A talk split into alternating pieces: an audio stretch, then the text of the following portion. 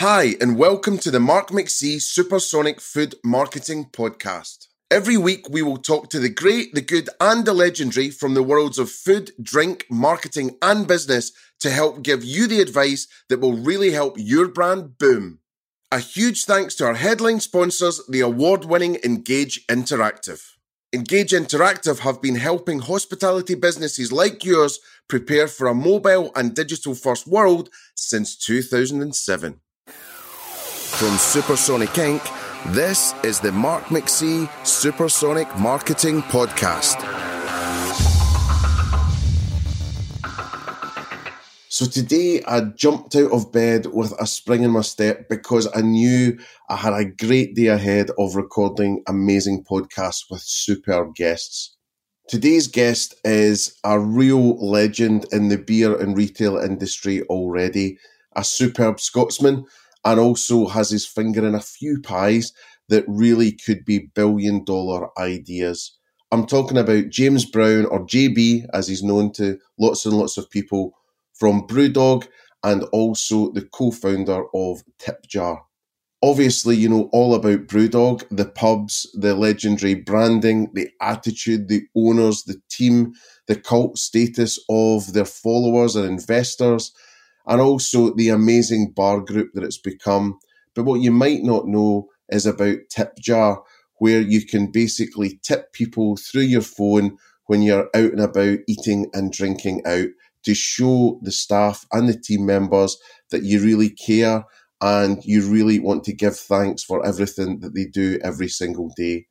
Talking to JB is always inspiring. He's got a great view on how things might change when we're out of the other end of the worldwide infection. And then on top of that, how you can just build great teams, great culture, and great brands running at 1,000 miles per hour every single day. So it gives me the most punk pleasure ever to introduce my next guest a really good friend, a Glasgow boy, and all round retail genius, Mr. James Brown. Hello. So I guess um, we'll get C word stuff out the way and, and, and have a wee chat about that and then move on to brighter things. But I guess, you know, we're in week three, I think it might be, of sort of lockdown. And I guess you've got two hats on um, in, in lots of ways with um, both the Brewdog activity and what you're doing to stay connected with customers and do the right thing and also giving back to the community. And then on top of that, you've got some really great hospitality supportive stuff going on with Tip Jar as well. So it might be worth kind of talking about the now now and then we can leapfrog that and talk about greater things. Yeah, I think it's uh, in terms of the reaction and, and how we've managed that and stayed connected in, in the world of Brewdog to customers is that our teams are just so connected to our customers through our equity punks anyway, and, and the amount of regulars we have in our business that um, they've stayed really connected on socials. We tried to do delivery um, really well at the start. We did a drive-through campaign, um, but in reality, we realised it was better for our teams uh, and better for um, for everyone if, if we just shut the doors um, like a lot of our, our competitors and, and industry peers did as well. So, what's the type of things that you're you're doing then? Because I actually did a wee LinkedIn post just as a shout out to you, and it's probably one of my most viewed posts I've ever done. Where yeah. um, you know, I did a long laundry list of, of all the things that you were doing, and I even saw Big James, I suppose as I'd call him, um, doing his his laminated uh, face mask thing last night. So I mean, it's just incredible the agility and the you know output that's going on across all you know sort of angles. You know, it's quite amazing.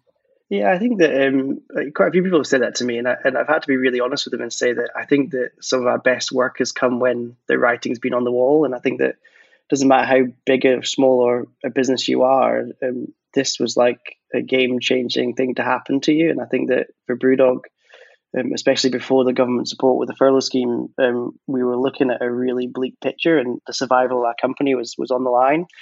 Um, and I suppose in great businesses, and uh, when that happens and with, with loads of great talent around, people start to really, really work, you know, and I think it's a bit like I call I called it like a night before your A level exams when you, you actually God I've got I've actually got to start revising now and um, I think that um, some of our best work was done um, on the cuff. Um, we've been having like two or three direct level meetings every day, um, and we've been making really quick decisions. And um, we've got we had a really agile team and really creative team that worked on some of these things. So we talked about drive through and, and, turning all our bars into drive through, which including in Australia, we, we turned we, we did like a like a boat pickup service. So we're, we're on the river wow. in Australia, in Brisbane. So we did cool videos around that. We did um, obviously the big the big play we did is we we realized quite quickly that we could produce hand sanitizer, and uh, we had um, we had the right equipment, the right expertise to do that.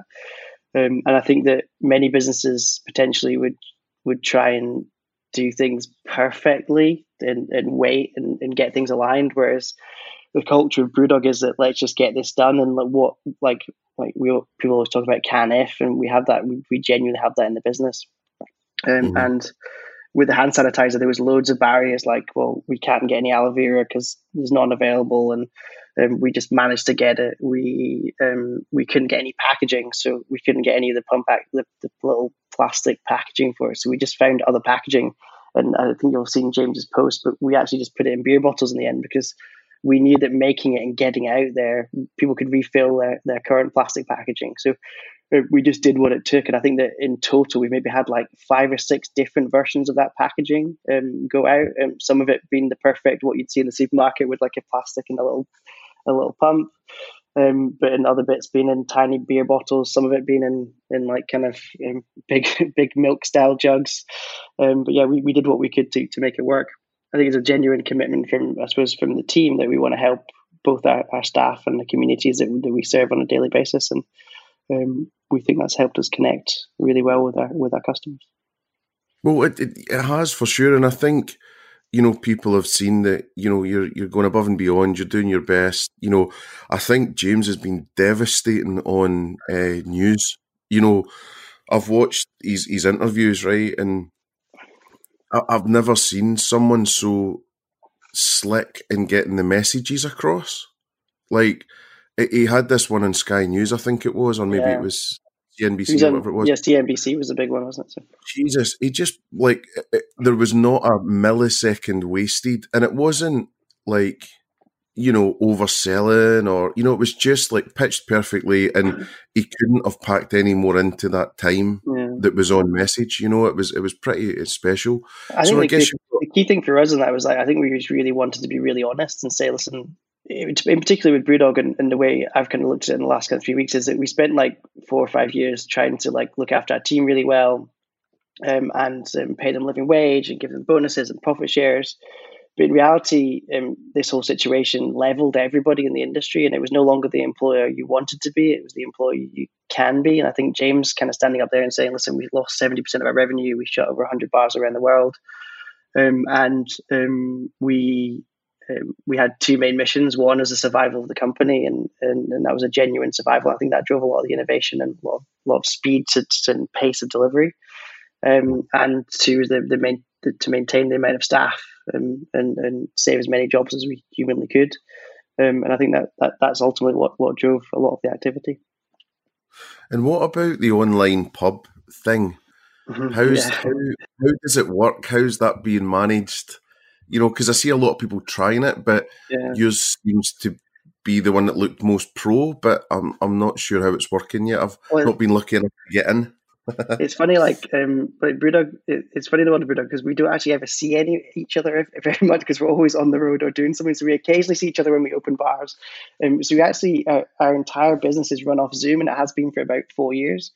Um, oh. so we probably see ourselves as like pro Zoomers, and then we immediately realized um, we we had the skills and like even this was the most junior members of the team, even our managers. We speak to managers on Zoom all the time. It's like it's our main communication tool um, to speak to people um, much more than phone call or even text or WhatsApp. So we, we, we Zoom like every day. Um, so I think that we, we powered the, the virtual pub by Zoom um, and we've it's a really cool system actually in, in terms of Zoom. And We have like, I think we had over a thousand people in the first one. Um, and mm. um, we were oversubscribed for the second one, and we we knew that we had some great contacts out there to, to do to host it. Um, we had um, we had some cool bands um, play. We've got the staff and participating. So we've got a guy called Paddy in our team who's like one of the, the most educated beer people in the world, and he's doing beer tastings. And yeah, he's like we've got we've got so, so much activity to to kind of stick on there and and um, we do quizzes and there's like some some customers are dressed up and it's it's a really quite nice global event actually because we've got some of our shareholders from Pittsburgh were on last week it was really good to see see people from around the world connecting and um, some people have like competitions on on what best what who's got the best merch like brewdog merch and the oldest uh, most retro t-shirts to kind of to sell their credibility you know so it's a really cool thing yeah, I mean, I, I think just a thank you as well. I think you're just doing so much great stuff, and you know, and then you're having a bit of fun as well with the, the lockdown lager and, and, stuff yeah, like yeah. that. Um, I saw the, the cheeky shot of the, the cover up of the, the man's privates um, in the shower this morning. So, um, you know, I think it's important as well that people don't just get lost in the, you know, and this will be going out hopefully later on, but I think too many people are getting lost in the the now and they're not thinking about further on or business as usual or having a bit of fun. And I think, you know, the smarter brands are doing both. You know, they're doing something helpful for now, but they're also planning the biggest relaunch that you've ever seen. So I think that's really exciting, you know. Yeah, I think uh, the the share beer thing was quite funny because um, I think it was Dave and our mission control suggested that to kick it off that we should all do the picture ourselves as a bit of a joke, and I don't think anyone really wanted to do do a selfie with a with a beer, but yeah, so um, but uh, it's good fun, and I think um, I think at these times customers need a bit of fun and a, a bit of a bit of humor, and this is right at the same time businesses doing the right thing. So I feel like we've got the balance um, so far right, and we've got a few more things up our sleeves in terms of what we want to do for relaunch, you said, and um, I suppose um, yeah, closing all these bars at once seemed like a big task, but then when you actually start to get your head around reopening them, it's it's probably it's probably a much much bigger task. So um, yeah, and I think that one of the things that we haven't done much publicity about is is is how we engage our staff um, while while they're off, and then um, obviously the furlough scheme and, and all the work done by UK government, and um, we we were we're kind of super grateful for that, and um, and and it definitely helped save our business and. Um, um, we're really really grateful. Um, I think that whilst our staff are off, we've been kind of really like we've we've sent them beer. We're organizing beer tastings with like loads of like famous beer people in the world in terms of like great great beer sommeliers around the world. Um, we've got gigs. We've got um, so we've got musicians and bands playing to them over over Zoom. Got loads of cool stuff planned, and we've got, kind virtual staff drinks and quiz this Thursday night. So one of our teams host, hosting a virtual virtual staff quiz on Zoom on the Thursday night. So um, I think as well as connecting to your community, it's really important that you keep your staff um, updated on what's going on and, and how the business is doing, but also kind of making sure they, they talk to each other and look after each other because um, the one unique thing about hospitality, people going on to furlough, is that these people are so used to being in vibrant, busy environments, dealing with staff and, and high paced situations. It's, it's, a big shock for those guys to go back back to nothing. I think that in reality, quite a few of them needed a rest and needed to slow down. I think it's been a great opportunity for that. But getting into week three, we need to be careful that we, we make sure everyone stays connected and looked after and speaking to each other. So, um, big big focus for us in our business. You're absolutely right. Keeping your customers engaged doing good and then keeping your staff engaged because um, I was I was on with Robin Rowland the other other day there and he's my old boss at Yo Sushi and he was saying, you know, the brands that are going to survive this are the ones that have, have done, you know, three things really well. You know, they've actually done something now. They've they've made their customers feel engaged. Because at the moment, there's not many brands doing brilliant stuff to engage their customers, right? You know, I think a lot of people are now. It's kind of funny how the the the flock all goes together. You know, where it's like, um, right, we're we're we're doing delivery and we'll celebrate that and we'll talk about that and you know the the phasing. Oh, here's a recipe. You know, so everyone's chucking up recipes. Yeah. But it's just like, well, what else? You know, and, and not that I'm saying it's a bad thing. Some of the recipes are amazing, but it's just like, well, what else is there? And how could you have a Joe Wicks moment for your brand? You know, what could you do that really taps into the imagination of, of everyone? So, Um, be good to, to see how everyone handles that. But then the other trouble is, so many brands have furloughed, you know, people to be responsible for that. So it's it's a tough one. And then what about tip what you know, I, I, saw this morning, this very morning, um, you've been doing a furlough calculator and, and things like that. So what's going on in the world of TJ? Totally, I think that um, I think all the businesses I'm involved in, um, timing wise, has been super lucky that we can react in a positive way. And TipJar is one of those examples whereby um, we just closed a round of funding. Um, uh, we were we were set, and TipJar is about helping hospitality workers earn more money um, and digitizing the tipping world. Um, and I suppose we had, we we quite quickly realised that for the next three months that um, our business might be on hold, and um, and I was really keen to to give back and do something positive for our community and our users um, and our future users. Um, and I think that the first thing we did was we partnered with um, uh, Hospitality Action, who we've been working with in both Brewdog and and in Tipjar for a wee while now. Um, and we realised that that whether the furlough scheme or help from the government was coming or not, this was going to be devastating on an individual basis for millions of people um, around the UK and actually around the world. And we had the opportunity and, and the technology to help. So we kind of we we I think it was on the Tuesday. I think I probably texted you like three in the morning or something because I stayed up overnight trying to text as many people yeah, as I knew, as, many people as I know to try and spread the word. But um, we launched the Hospitality uh, Workers Emergency Fund um, and we raised a, a, chunk of money. I think we're just coming up to just over, over 11 grand via um, via an online tip jar. So it was really kind of like a community effort of networking. um, uh, loads of people helped, um, and uh, it was really great um, to see that. And um, and then this morning, um, we we announced that um, we worked with Rota Ready, who's like an online uh, scheduling system, to build a furlough calculator. So so many staff and so many questions online and on Twitter about how the how the, how it's calculated. And and whilst it is semi simple in terms of guidelines, it is actually also quite complicated if you're if you're a variable variably paid staff member on an hourly rate and your hours have gone up and down over the period and you've taken a break for university exams or something like that. So um, we, mm-hmm. we pulled together an online um, calculator for free for, for hospitality workers and, and anyone really. It works with salaries well to figure out um, what you can get paid and, and how you can plan your finances over that. And um, it's completely free and anonymous and um, people can, can can have a go and it's on Rota Ready website and on the Tipjar website. So and I think I think the branding of it is quite incredible as well. You know, I think it's really stand out, really modern. Um, so, you know, I think you and you know the guys that you're working with on that, I think they've just done a, a splendid job. You know, amazing. Thanks. I'm yeah, really hopeful cool. that um, once this all calms down, we can we can get back to back to the world of, of kind of trying to change the world of tips.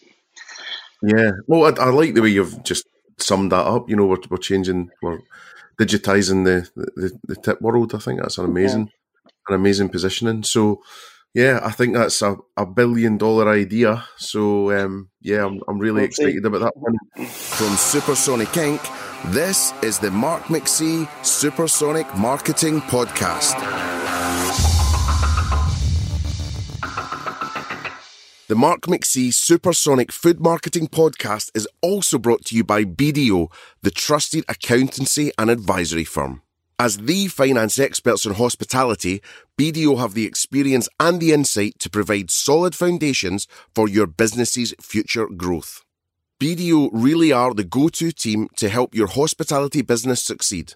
If you're in need of a dedicated transactional team bolstered with corporate finance, audit, and tax services, talk to BDO, who've got the right expertise, knowledge, and experience to drive your restaurant or bar's business throughout their full life cycle. As thought leaders across the sector, BDO offers commercial and technical updates specifically tailored to restaurants and bars, including their annual hospitality reports. BDO also have a well established network in the industry that spans across finance directors, suppliers, and advisors, and they are always willing to use this to their clients and their contacts' advantage. Get in touch today at bdo.co.uk to chat about how they can help take your hospitality business to the top and please say that I sent you. But let's let's go back a bit. So, um, you know, a lot of people will be saying, "God, I'd give my my left arm, right arm, whatever." Um, to be doing what you're doing. Um, you, you, you might dispute that at times. I don't know. Um, Depends what day, yeah. but you know, I, I think it's just you know trying to let people know where you started, how you went through the ranks, and you know, and how you've got to where you've got to, and you sure. know, also without being patronising, you know, at a at a healthy age, um, that you know you've you're not even halfway there. You've got a long way to go. So it's going to be incredible to see what you do, you know, going forward as well. But yeah, if you if you go back a bit and just see, you know, a bit in your background and hospitality yeah, I, intro I think, and all that. I think I meet so many people in, in hospitality who never actually planned to be here, and um, I'm one of those people that accidentally fell into it. And I started um, in hospitality at 14, and I lived in the middle of nowhere outside of a town called Inverary in, in Argyll on the shores of Loch Fyne. Um, and at 14 years old, um, living in the middle of nowhere, you're you really wanted to to transport was the was the gold dust and getting around. So um, I ended up getting a job at 14 peeling potatoes in a in a chip shop in Inverary. And um uh, and I did that so I could buy bits for my mountain bike and I could travel and see my friends and, and that's that was my that was the reason I got into hospitality. I had a really bad start because at 15 I got made redundant because they got a machine to peel and chop potatoes for me, so I had to go and get another job. um, technology. yeah, yeah, so yeah, so technology. Maybe that's maybe that's why I'm so into technology now. Um, but yeah, so 15 years old, uh, I'd, I'd already been chucked out of hospitality industry, but um, but from then on, it was always it was always my ambition, and I got in, into cycling in a big way, and and I, I was one of those guys that bought mountain bike magazines and saved up my money and sent off orders, rip, ripping out the back of the magazine and sending off orders via post and, and waiting for a part to come back three weeks later.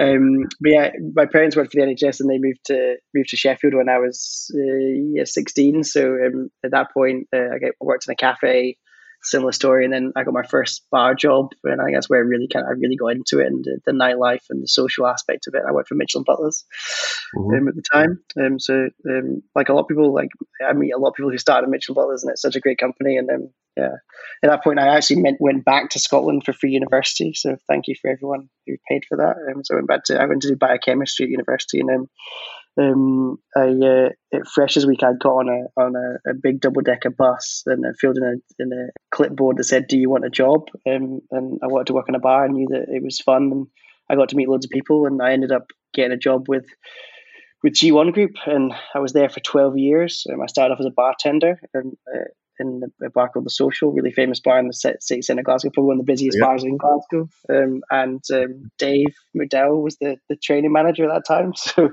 and we just opened this bar. So that's that's that's how our, our paths first crossed. I was a fresh faced eighteen year old, um, full of beans, um, ready to want to be a cocktail bartender and learn to play bartender and all that stuff, and then. Um, so that was a, a great business. I, I, worked in social and um, it was at the time I was doing like 60, 70 grand a week. And that was 2004. Um, so kind of crazy numbers for the prices back in those days. And um, uh, I just loved it. And because I loved it so much, I worked really hard and um, uh, ended up getting promotion to supervisor and then assistant manager. And I was, I think that through a mixture of hard work and, and, and luck, I think um, I had a bit of a rocket of a of a of a GM who who was at it, and I was a deputy at the time, and um, uh, it was such a big kind of crazy business, and it was open from like eight a.m. till three a.m. It was like a proper proper hybrid all day dining before all day dining was a thing, um, all day dining and all day dancing as well. Um, and um, yeah, I became GM of that site. And through G1, it was a great company. They gave young people a chance who were hardworking, um, a great culture in the business, um, really entrepreneurial. Um, got to work with both Dave and Stefan for who's Stefan King, the owner, for years. Had a proper, real school entrepreneur apprenticeship directly with Stefan on how to deal with things, how to deal with crises. Um, became an area manager.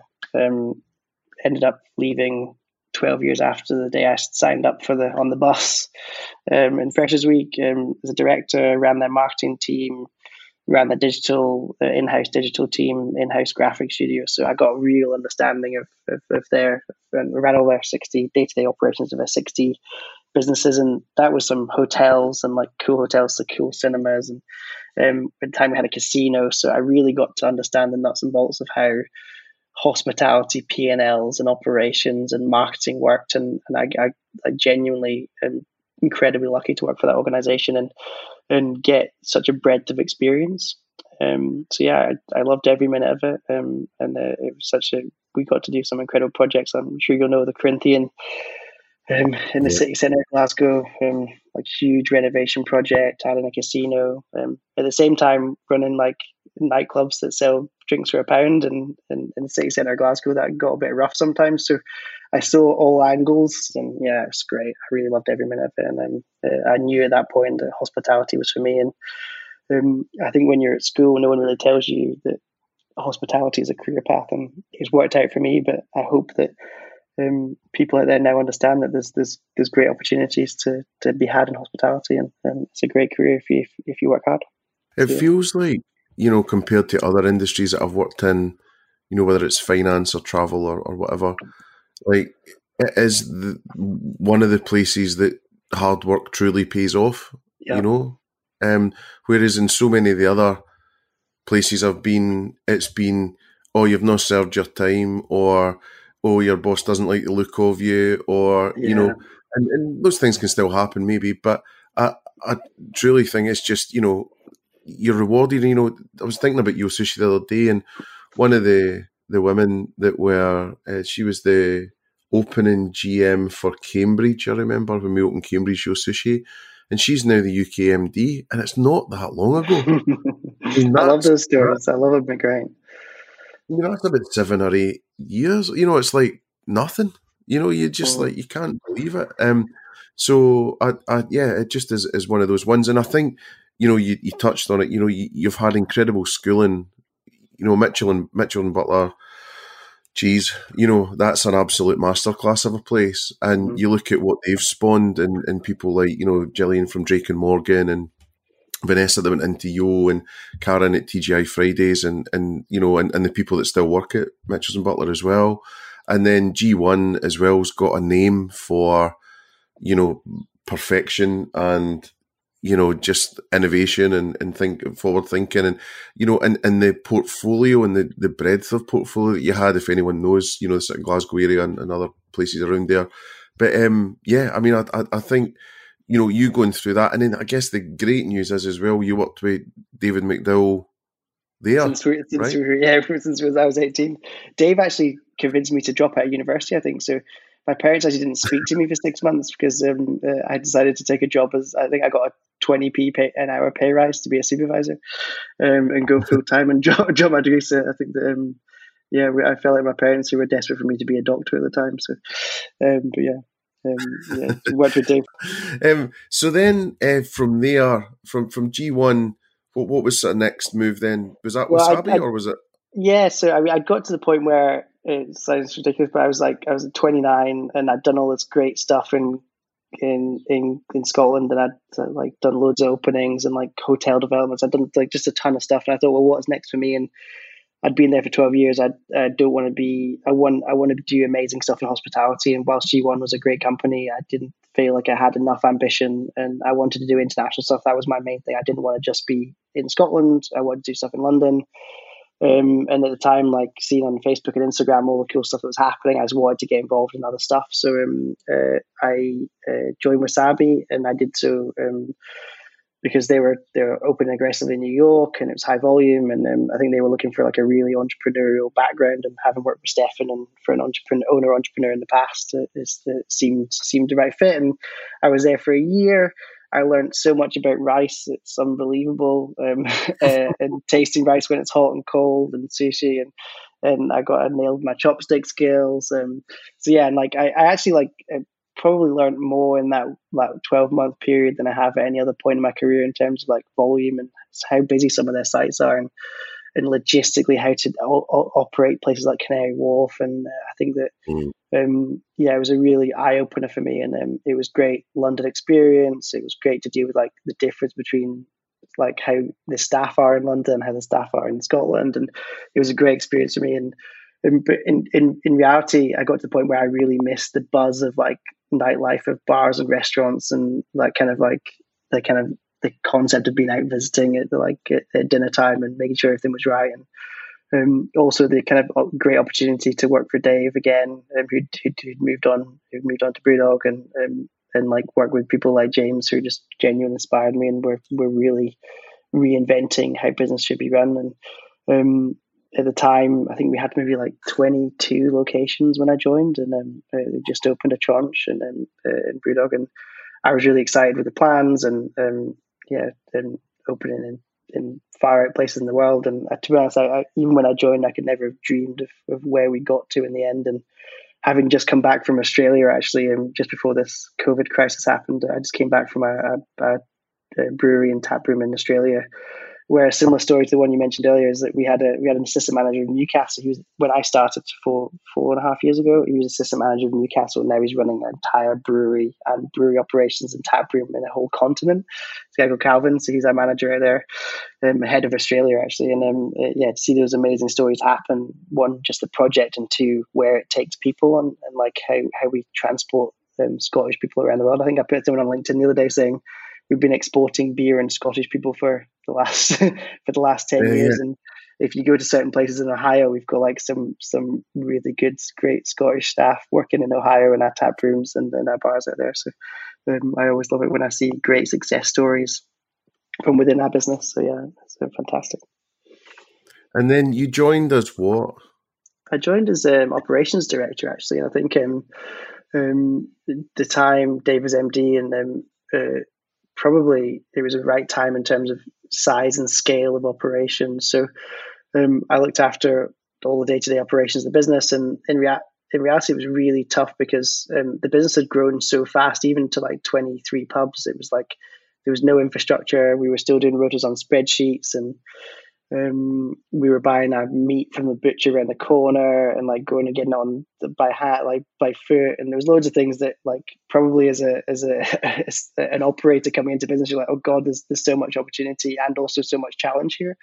And, but that's mm-hmm. why I mm-hmm. thrive at. And, and I love, I love doing that and, and, organizing change in the business. So we did loads of projects from, um, getting the business on track at the same time as opening and ramping up openings. And then kind of, I think, yeah, we did acquisition of Draft House, um, which is like 15 sites, busy sites as well in London. So we, we worked on loads of loads of cool stuff over the years. Um, and I suppose over time, um, as the organisation grew, um, I was lucky enough and to be trusted by Dave and James just to get to get added more responsibility and um, uh, looking after all our marketing. And um, I get involved in some of the central marketing and the brewery stuff as well now and again, and when I can add value to that as well, which is great. Hi, I'm Alex from Engage, and thanks for tuning in to the Supersonic Marketing Podcast. Each week, we'll be bringing you a great tip to supercharge your own digital marketing, and this week's comes from Shri, our head of SEO. Now, you may be surprised to know that 46% of searches have some kind of local intent, meaning you can get an edge on the competition by capturing this traffic with focused, optimized landing pages. To get started, first think about key services your business offers and then copyright some high quality content for each of them. For example, for a bar, do you offer cocktail making classes? Or perhaps you have pool tables? If you're in Leeds, which is where we're based, these landing pages should then be optimized for searches such as cocktail making classes in Leeds and play pool in Leeds. You get the idea. Make sure you consider what information your customers want to see from these pages too.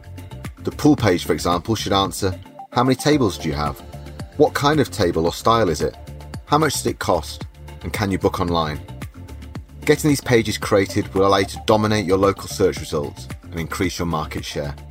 If you need any more help getting your brand more visible online, then head over to engageinteractive.co.uk forward slash podcast, where you can see how we've helped some of the UK's most ambitious and successful hospitality brands with their own digital marketing strategies. Cheers and enjoy the rest of the episode. So, what about the marketing then? How have you kind of ingratiated yourself to the world of crayons and bullshit. well, actually, I feel like I feel like I'm, I'm probably more of a marketeer myself. I, I find it. I wouldn't tell my team this openly, but I, I kind of find, find myself switching off when I talk about wage percentages and stock yields. I get really excited when we talk about um, how do we uh, change behaviors of either staff or customers. That's where I get really kind of like excited about that. And um, I've always been and back going back to G1 a little bit. It was that we had sixty odd places, and they all had individual brands, individual menus. Um, at the time, it seemed great. Now it kind of gives me the fear because I can't imagine imagine managing that diff- that many different uh, recipes and uh, and pricing and all, all the things that come with that. But it was really exciting because you, you would get to, every time you open a new business, we created a new brand for that. And I think that um, I really enjoyed the marketing angle of that and the creativity side of that. So probably I'm probably it was always on the side of marketing anyway. Um, but yeah, I think uh, in, in, terms of uh, in terms of BrewDog, we we didn't actually have a retail marketing function when I joined the business. And um, the basic disciplines of having a retail calendar of when you launch things and when things are happening and silly things when National Chip Day is or when National IPA Day is. We didn't have any of that infrastructure. So we set about build, building that with a really kind of junior um, green team, and um, they've done an amazing job, and um, we're really proud of what they've achieved in in our business. So yeah. And how do you approach it then? And you know, agencies and all that sort of stuff. How how does that all work? I mean, it depends really. I think that um, we work with a couple of different agencies, and um, probably um, in the world of Buddha, we, we have a lot of creativity in house. Um, so we tend not to go out for ideas, if that makes sense. Um, but we, we, yeah. we, we, use agencies for deliverables in terms of graphics or um, PR agencies. Um, um, some some of the uh, great PR agencies have definitely worked on ideas in the past, but um, I think that quite a lot of creative content and creative ideas comes from a team of people who really understand the culture of the business and what you can and can't do from a marketing perspective and and, and um, how you can be outrageous and um, sensible at the same time in terms of marketing concepts. So um, the guys the guys do a really good job of generating content internally. So um, but we certainly do use some some really good agencies and we use Rebel and, and London for a couple of things. Um, who are like mm-hmm. a food and drink agency who, who help us do, do bits and bobs. Rebel Rebel Agency, so they they they're like a food right. and drink agency. They helped us with um, early doors. They helped us with our food business and um and, and some of our recipes. So uh, food was a big target for us when we when I started four and a half years ago. It was a big opportunity. So. And then what about the rebrand stuff on the yeah. the cans and all that? You know, I'm especially enjoying your Freddy Krueger stroke Kurt Cobain Elvis Juice can. Yeah, I'm it's very great, excited if you actually look, if you actually look on Twitter, one of our um, big uh, uh, fans uh, uh and our equity punks actually did a really cool thing last night um, where they matched the, the beer style to a Queen's outfit. So every single one of our headliner beers has it's like it's next level genius, and it's like it's almost like we we, we branded it around the Queen's outfit. It's great. yeah, it must have taken ages as well to, to yeah. get all the pictures. But no, I saw it last night, and you're just like, that's the type of viral content that will just run and run, you know see that stuff, and people will Photoshop it even more and you know dick about with it. But I, yeah, I so thought they, it was great. Obviously, like it's, it's a really hard thing to do when you're when when you are such a, a loved brand, and um, we always learned from the last time we rebranded that um, the minute you announce it, everyone hates it and they immediately bulk against it. Um, but over time, they realize, and I think that um, from our perspective, we wanted to be a bit cleaner, a bit more approachable, um, and kind of stand out against um, what we saw as quite a complex and messy um, beer shelf um, in the supermarkets, especially in the craft beer beer line. And we wanted to speak to customers directly about what we stood for. Um, and I, th- I, really believe that the um, uh, the brand did that. And having been on that journey personally, um, from like when we first saw it in like September last year, the first iterations, even internally the first time you see it you're like you take a big gulp and you go wow that's a big step change and like how do i like this and what's the impact on this and we changed the shape of our of our marks so our logo changed slightly and um, there's a big debate on how big that should be for about four months and yeah. um, whether it should yeah. go completely so i think that um, uh, it was like I suppose by the time it launched and, and we got the initial reaction of, of a noisy few, and let's always be the noisy few are the ones that get heard of, of potentially not liking it. Um, uh, uh, kind of we, we were ready for that and we'd already gone through that journey ourselves in terms of like learning learning to to understand it and how it plays out in our bars and how it plays out on our menus and and, and even things like how it plays out in merch and um, what, what, happens to signage and all those things that you see when you see that stuff. So, um, but I think that um, we love it. Um, it's really too early to see what the impact is, but what I can certainly tell is that when I walk into te- my local Tesco in Finsbury Park, it, for me, there's no doubt about it that that packaging stands out a hundred times better than it did before. Um, and I think you can really clearly see that you're getting you're getting a brewdog in the can, a brewdog in the box, because we, we we got rid of all our plastic packaging and now we, we put it in a cardboard box, um, which is really important to us. Um, but we really need to make sure that the customers understand that we're inside that box and it's a can. So I think that it really does stand out, and we're really pleased with it. So.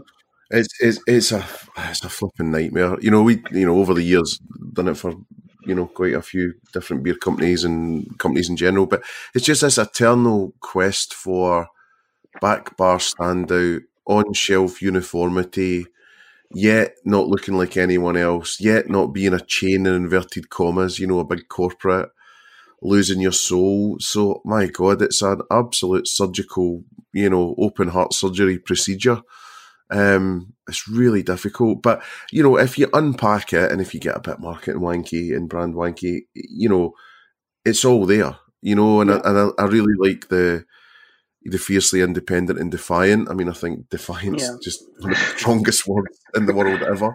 Yeah. Um, and you've kept the shield, you know. So if you actually pulled it apart like a, you know, like a car engine, you'd go, I can I can sort of see how it's you got definitely there, an evolution, right? It's like definitely taking it forward, and we see more modern and definitely more approachable. And I think that that's what we're here. And like our mission in BrewDog is to make as many people as possible passionate about craft beer. We're not just yeah. there to serve the craft beer community. We want people to understand the different flavor profiles that you would get from drinking one of our beers versus one of the mainstream beers, and, and why we think that's beneficial, and why we think that we um, we should buy a beer versus some big multinational corporations. So I think that um, the packaging for us ha- had to serve that purpose, and I think it does. Yeah, no, I, I think you're right, and um, I'm really excited about Triple Hazy. I saw that. Yeah, Triple night. Hazy is really good. Yeah, you got to be oh. excited and slightly scared, right? Because one can you might, yeah, one can you might. Yeah, like Triple yeah, you can try. yeah. I don't think you drive off one hazy Jane, depends, but a regular one. But, um, but yeah, so triple hazy Jane Probably is something our, yeah, our community is very excited about, and then yeah, you, you need to be uh, careful after you've had one. Yeah, I think so. I think it's one in bed, maybe. Um, and then yeah, a couple of other things I was just thinking about uh, was sort of proudest stuff. Then, if you look back across BrewDog, you know what what is the the proudest thing that you've done? Oh, um, I think that, yeah, I think for me, it's definitely around how we've treated our team and how we've we've shown people that you can treat your team really well, whether it be our 10% profit share for our staff was like for me like i'd never dreamed of a business where i'd be giving 10% profit share to one of my bartenders in, in the bars like it blew my mind to be honest like definitely up there. I think that like um, when i joined the business i heard all this chat about quality and and i i probably didn't quite believe it. I thought it was all kind of bullshit. But in reality, our commitment to quality is like unwavering. If a beer shit, we don't serve it. Um, and we literally, even beer we've paid for from other suppliers, if it's not right, we don't serve it. I think that commitment to quality is definitely what, what makes me proud of working BrewDog in general. In terms of projects, um, I think um, probably some of our bigger projects, like um, from a tap room in Ohio that we opened um, two and a half years ago now, um, it's like it's such an incredible place to be. It's like a huge restaurant and bar, hotel. It's like it's like a mega project. Tower Hill was like a big step change for us. I, I in Tower Hill. Um, we'd never done something that big in London, so it's like eight thousand square feet of customer space right in central London. It was a big step change for us in terms of what we'd normally do. It was properly on pitch. Um, there was a big debate internally whether we did it or not, whether we tried to half the space. Um, but in reality, that paid off. Like you've been to the site, it's like such a mega location for us.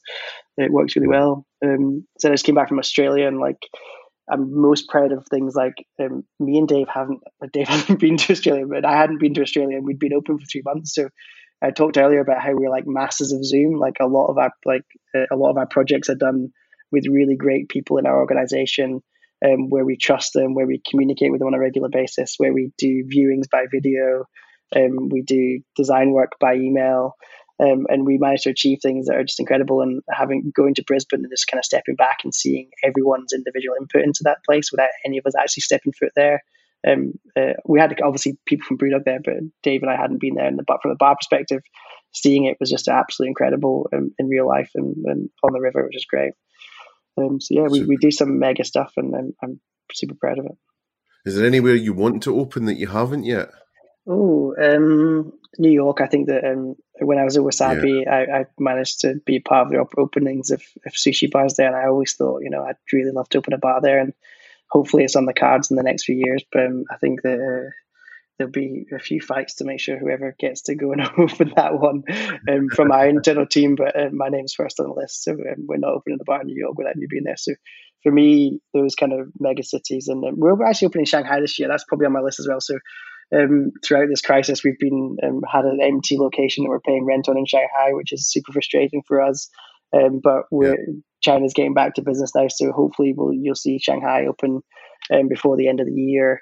Um, and that's in a great location in Shanghai. And I think um, yeah, we're really excited about getting into those markets. And for me, um, seeing uh, new cultures adapt to BrewDog, both from a staff perspective and from a consumer perspective, is, is the most exciting stuff. So, so yeah, that kind of stuff is great.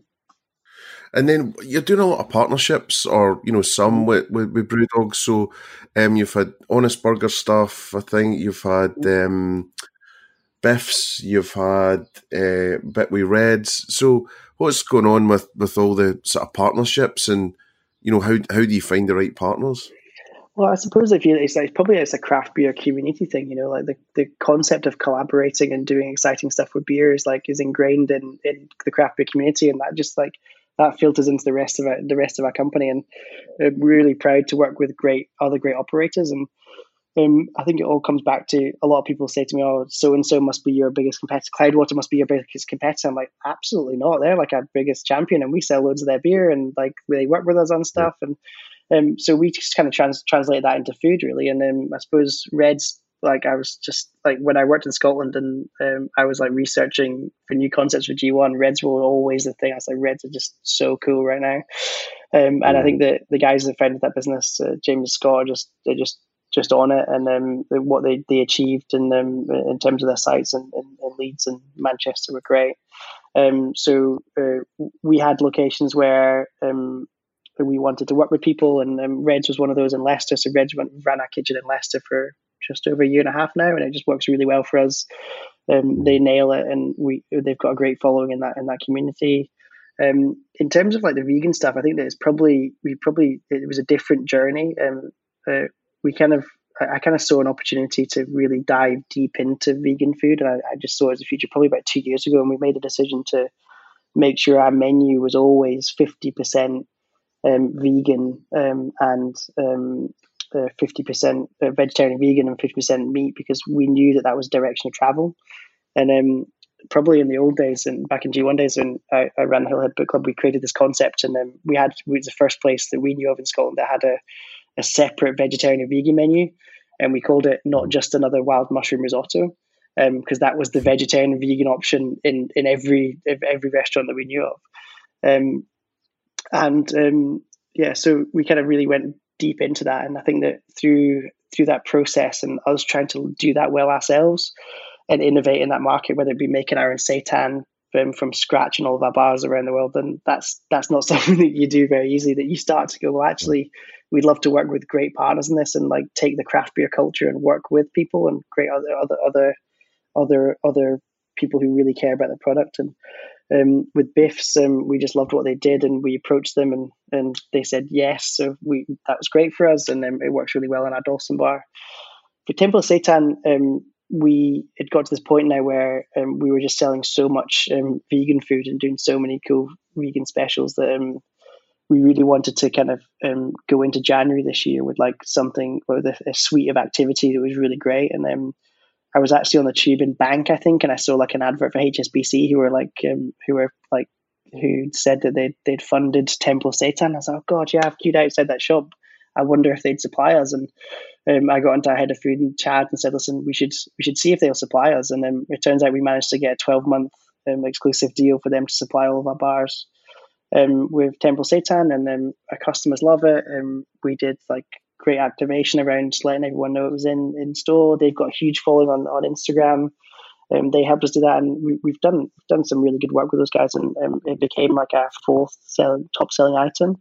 Um, uh, and they also supply um, instead of us making our own seitan anymore, mediumly okay and inconsistently, they supply our seitan for our seitan burger as well. So um, it works out really well. Um, and when you work with small companies like this, sometimes you have to give a little bit on payment terms and we end up having yeah. to to pay in advance because they needed equipment to supply us, and we're willing to do that because we understand it and we're we're up for a long term long term uh, commitment and long term relationship with these companies, and um, we certainly see the benefit of association um, with these great brands. So, um, yeah, we've got we've got some cool stuff happening actually with, with vegan food that we do. Uh, not actually announced yet. It was cancelled because um of the whole coronavirus thing. But we actually partnered with um BOSH TV. I don't know if you've heard of BOSH TV, but I do. Yeah, um, I know them. Yeah.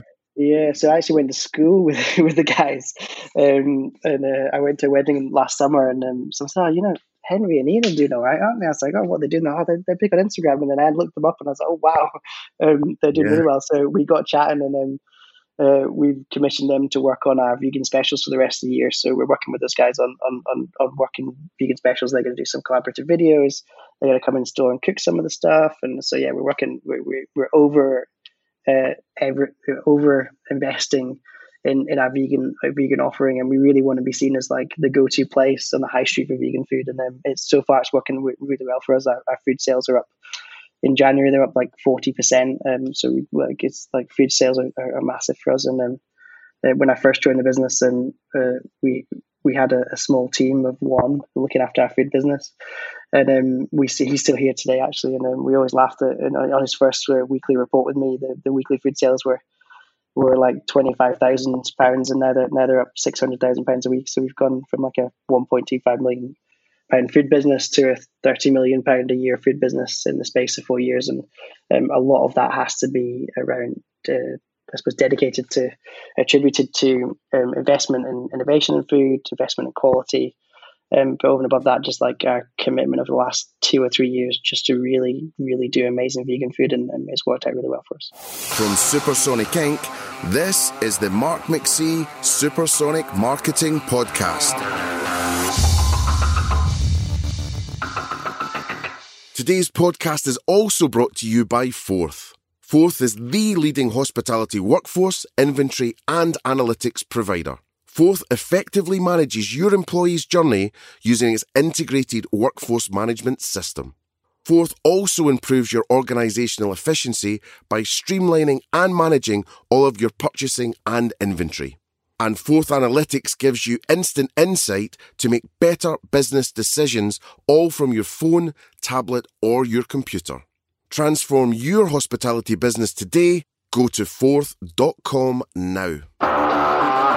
Well, I'm just thinking about time as well. I need to let you go and get on with your other stuff. Um, I was just wanting to uh, say about tip jar. You know, was there any things you wanted to sort of add in about that? So, you know, just for anyone that doesn't know what tip jar is and you know the benefits and who's using it and that kind of thing.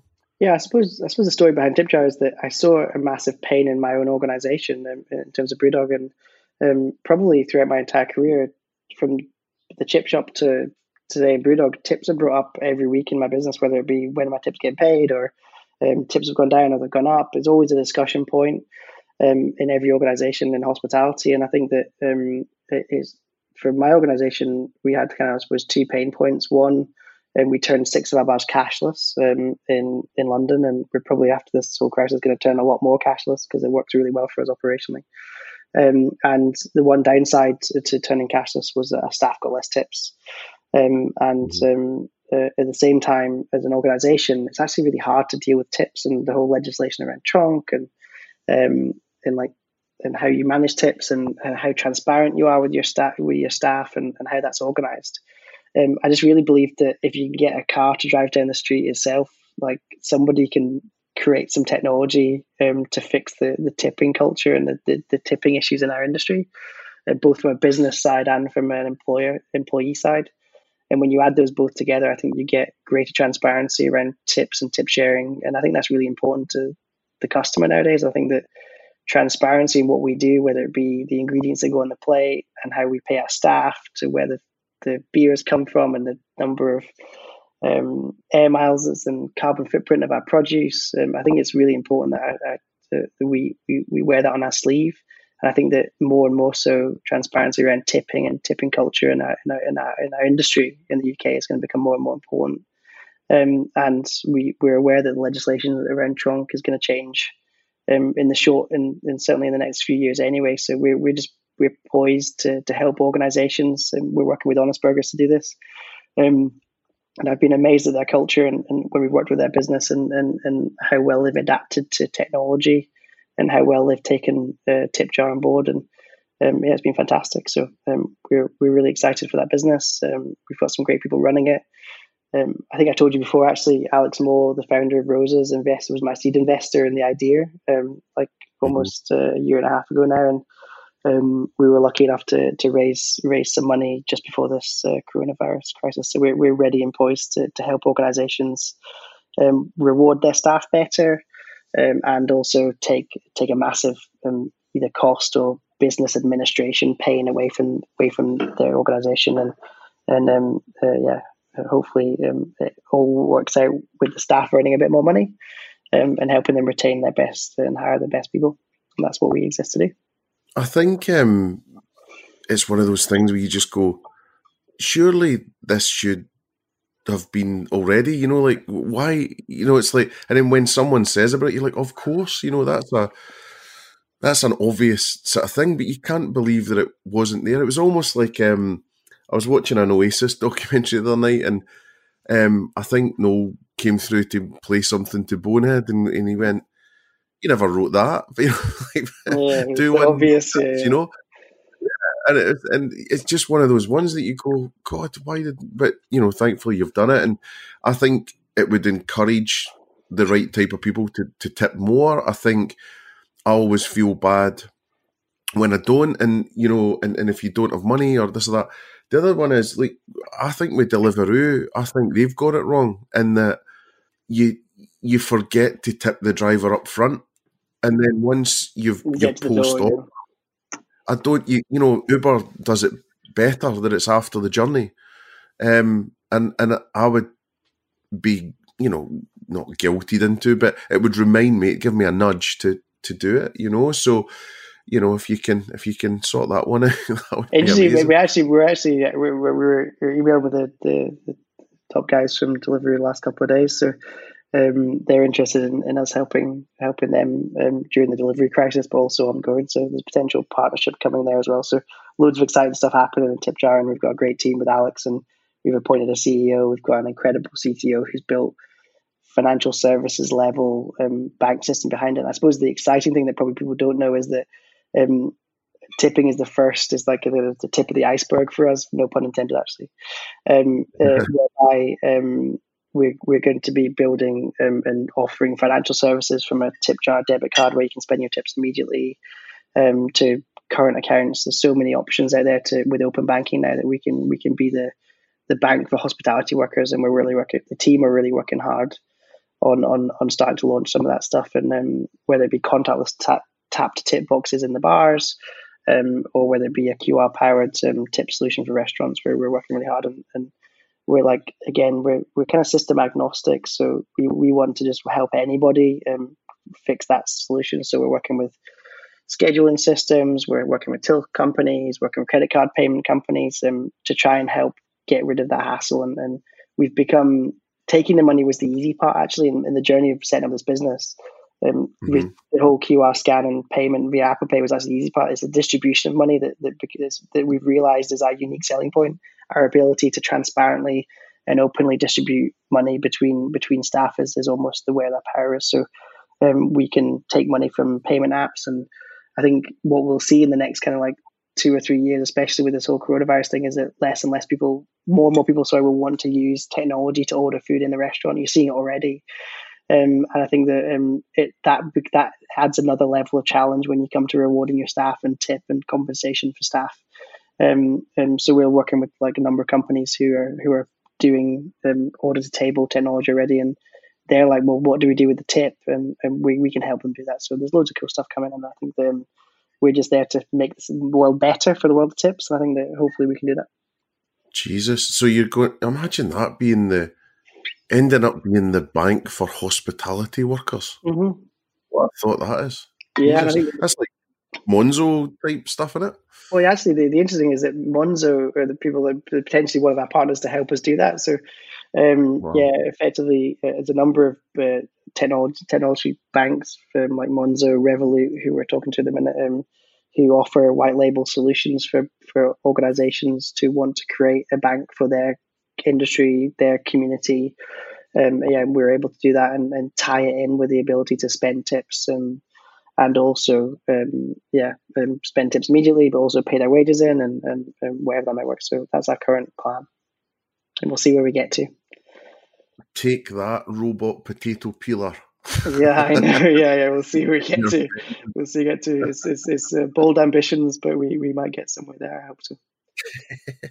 right. Um, so, quick fire. Last couple of things. Then, so okay. we do a wee thing called mark out of ten. It goes like this. So, best city to eat in. Edinburgh. Yes, well done. Everyone says London. okay. Yeah, I, I was between Edinburgh and London, to be honest. So yeah. Okay, and then why why is that? I just think they've got loads of like really cool uh, independent. I think the festival helps Edinburgh be a unique location because they have such a such an incredible uh, influx of people that uh, and tourism that they can do things that potentially other cities can't do.